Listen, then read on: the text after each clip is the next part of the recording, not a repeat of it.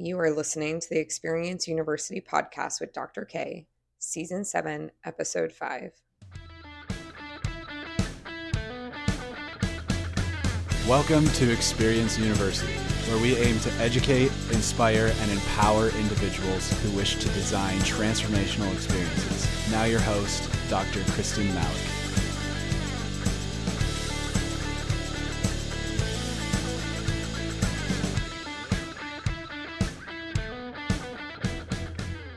Hello, hello, my beautiful family, my podcast family, my friends. I am logging into you from Austin, Texas today, still on the road. Got some allergies going on, but the content today is absolutely incredible. I have been asked a lot for help with developing speeches lately. And because of that, I have been on all these calls and trying to give input, not just on storyline arcs or hero's journeys or your signature story or training content, but really trying to also provide some things from a neurolinguistic standpoint that you can do with your hands and your feet. I was talking to quite an experienced speaker who had been referred to me, and they said, How do you know all these things?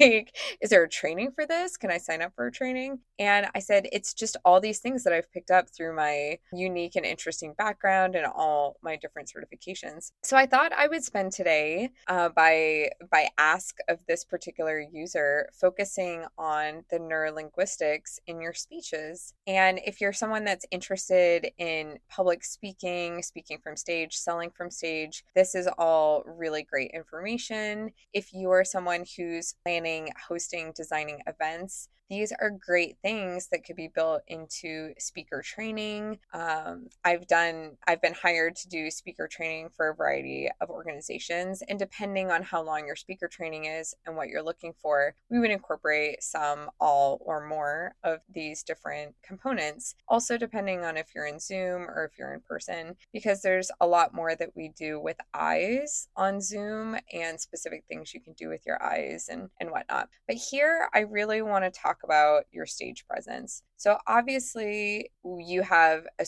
a story, a storyline. I really want to emphasize that there's so many different types of speeches. So, we're not going to really dive into the content of your speeches right now in terms of if you're a keynote and you want to have some more personal or motivational stories, if you're a breakout where you have a lot more content, the important part of this is you need to be incorporating stories. You want to have very clear, defined bullet points and incorporating stories, personal stories, client stories, whatever types of stories to support and and kind of install some of these learnings. So that way it's not just a bullet point on a screen or a bullet point that someone writes down. It's actually applied and learned from the story because that hits your unconscious mind in a totally different way. So outside of the content of the stories, which is a whole separate piece and hard to do a collective podcast training for because it's so individualized. I do want to talk about some um, some things that can be generalized. So one of those would definitely be stage presence, stage placement. If you think about the stage, and I'm going to assume that if you're listening to this and you are interested in public speaking, you are confident enough to get out from behind the podium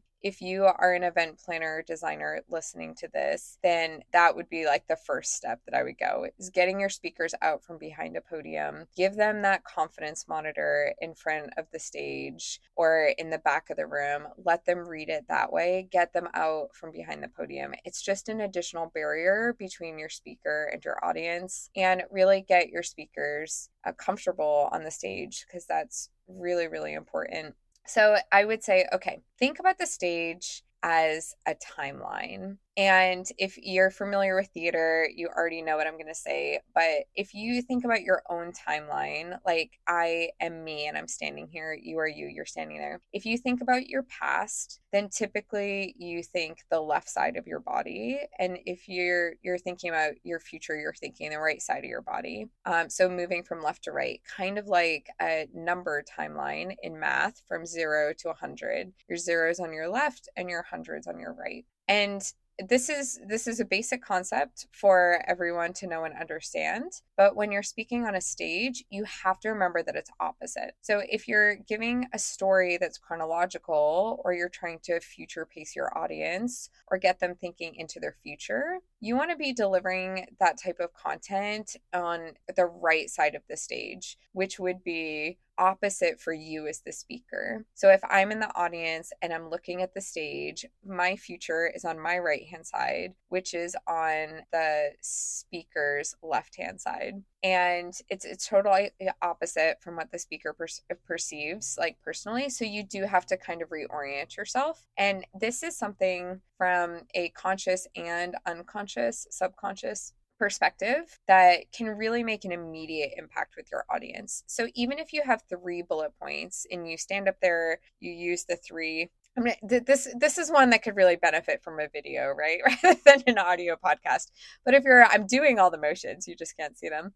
But if you're holding up three fingers and you're saying, I have three points that I'm going to cover today. The first point, and then you would switch to holding up a one, your first point, and then you go stand in a spot that is in your past where that zero would be from that audience perspective. And then you tell your story or your first point and you talk about it.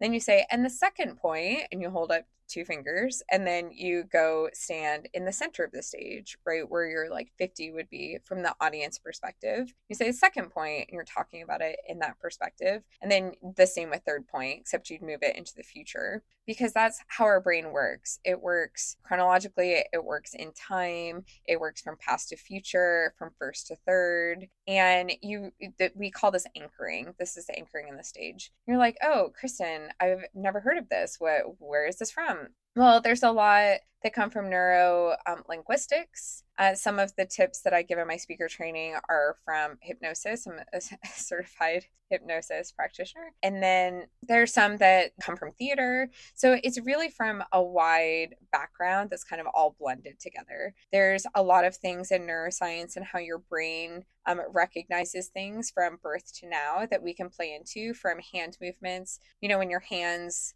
are pointing up, like palms up and open, that kind of goes into this placator. It's kind of like an archetype, this placator uh, mentality of like I'm in service to. If your hands are pointed, or you know you're pointing, or you're being very firm with them, or like the karate chop type hands, that's more of a um, kind of dominant, masculine, I'm in charge kind of movement. And so there's so many different things that go into this, but we're talking about anchoring, anchoring on the stage. So you can anchor stories, you can anchor bullet points, you can anchor anything that you want in the stage but you want to make sure that when you anchor something that you keep going back to that point when you're talking about that point. You can even point to that point. So if you're done with your three points and you stand behind the three points and you're saying like in summary and you're saying point one you can just point to that spot that you anchored that story. You could say and in my second point you can point to that spot.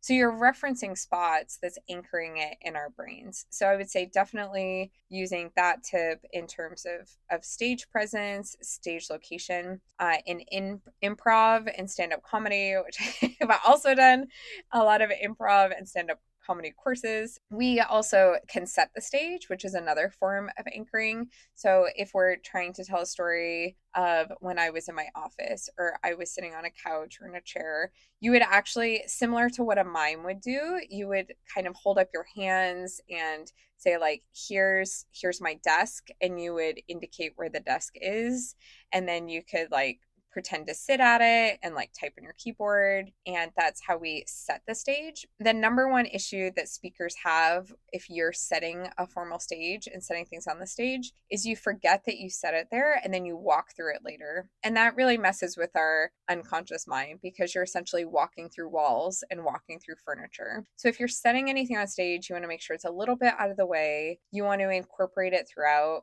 Just last week, I was helping a speaker who was developing a signature story and he had, you know, like his valley story and like his really feel good, like emotional impact story. And then he has three bullet points with his three mini stories and then his offer and his close. And I was talking to him and I said, There's this one scene in your story that you keep referencing throughout your entire talk, right? It's part of your valley story, but then in all three of your bullet points, you're referencing it.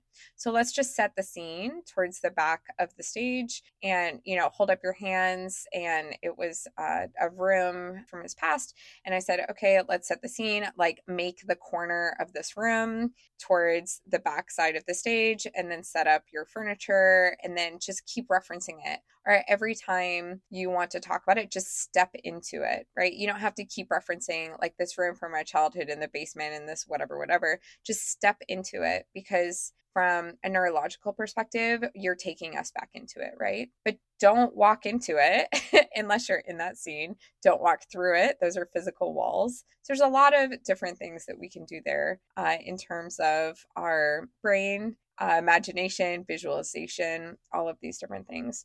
There's also these different types of satir groups, the five different types of hand styles that you can have at different points in your speech. Now, of course, every single thing is within us. We can use it naturally. I'm literally talking with my hand as I'm doing this podcast right now if you're hand talkers, just being more intentional about it. And I use these styles when I'm trying to bring a certain point home, right? So I might be a hand talker. You don't want to be a distractor where you're overusing your hands, but you want to use your hand movements very intentionally to get your point across. So we talked about the placator with their hands up and then we talked about you know kind of that like i'm in charge kind of that that forceful style. One that politicians use a lot they um, will use the leveler which is kind of like you holding your hands up and moving them side to side kind of in a horizontal line or if you want more of an impact you would hold both of your hands up and then bring them down as in they're in l's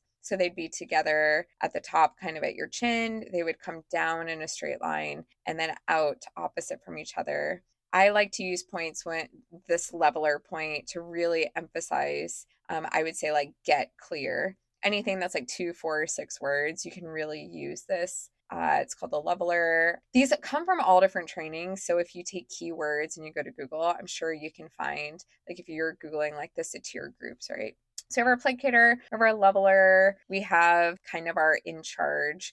We also have the distractor, which can be really, really useful in certain points of your speech right? Uh, if you, and the distractor technically, I think by definition, is asymmetrical hand movements. So it kind of messes with your mind. It's not like your whole body flopping all over the stage. But if you're overusing your hands over and over again, then that would also be considered a distractor because it's taking away from your speech. So you want to make sure you're using the distractor uh, or the fool very intentionally within your speech to really bring home a point right? Making sure that it's in your signature story in that way. Lastly, I would say the computer or the thinker.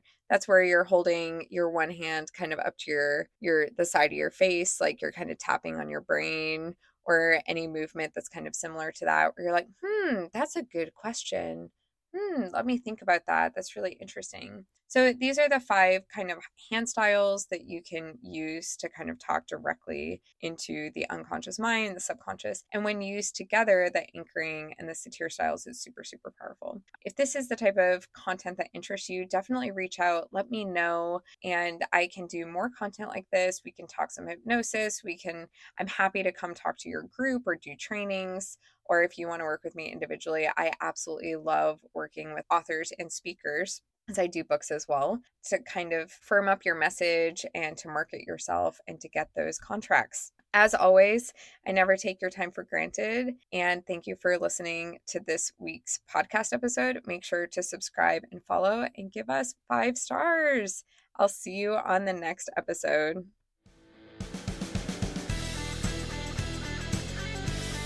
Thanks for listening to the Experience University podcast. Stay tuned for our next episode.